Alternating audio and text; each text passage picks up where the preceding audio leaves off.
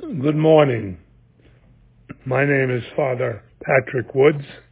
I'm a Redemptorist. I'm the pastor at St. Mary's in Annapolis. Today is December 14th as Christmas begins to near. Today on this day, the church presents us with a very powerful witness of suffering in the gospel. It's the story of uh, a, Spanish saint born in uh, 1542. He only lived to be 49 years old. He was born in Spain, and his name was John of the Cross. He took that name of the cross as a religious name because he was so intensely in, in, drawn into the death and resurrection, especially the death and suffering of Jesus. John had a great mentor and guide in his life, Teresa of Avila.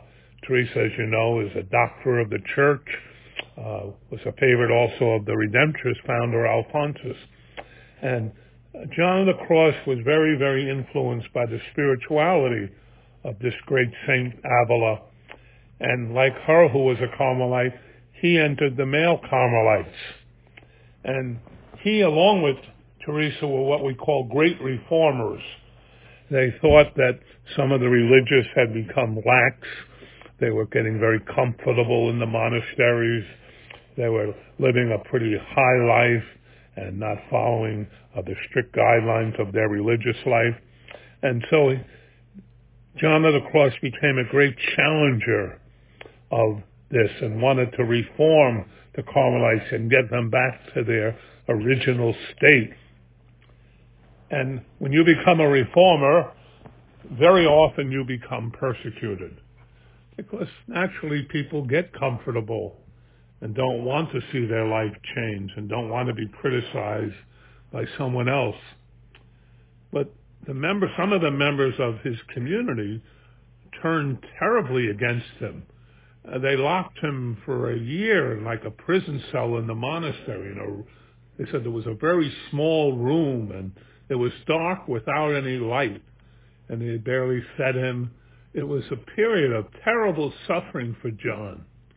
But that also became kind of the turning point of his whole spirituality.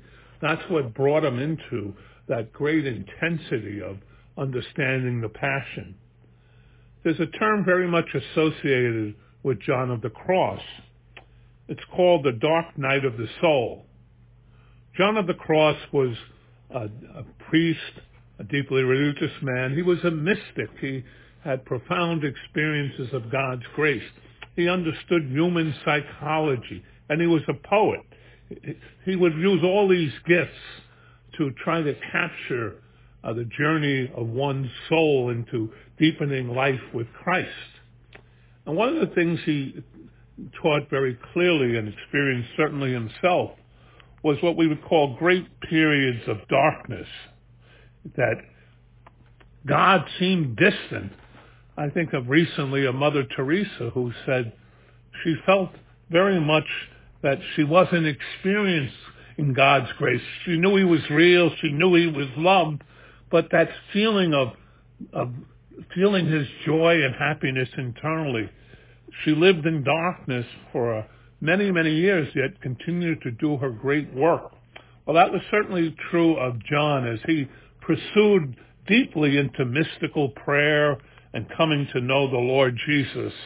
He, he had these dark experiences. We might almost call them a spiritual depression. And he worked to overcome them and uh, face the challenges of them.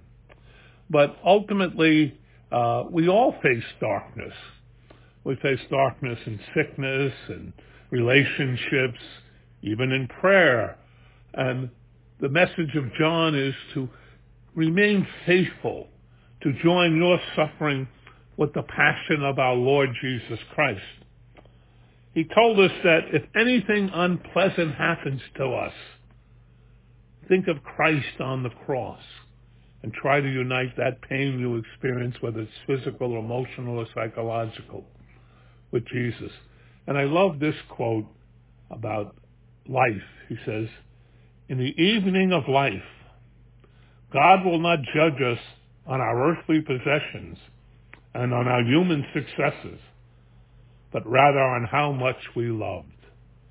So we thank God today for the gift and teachings and prayer of John of the Cross. Amen.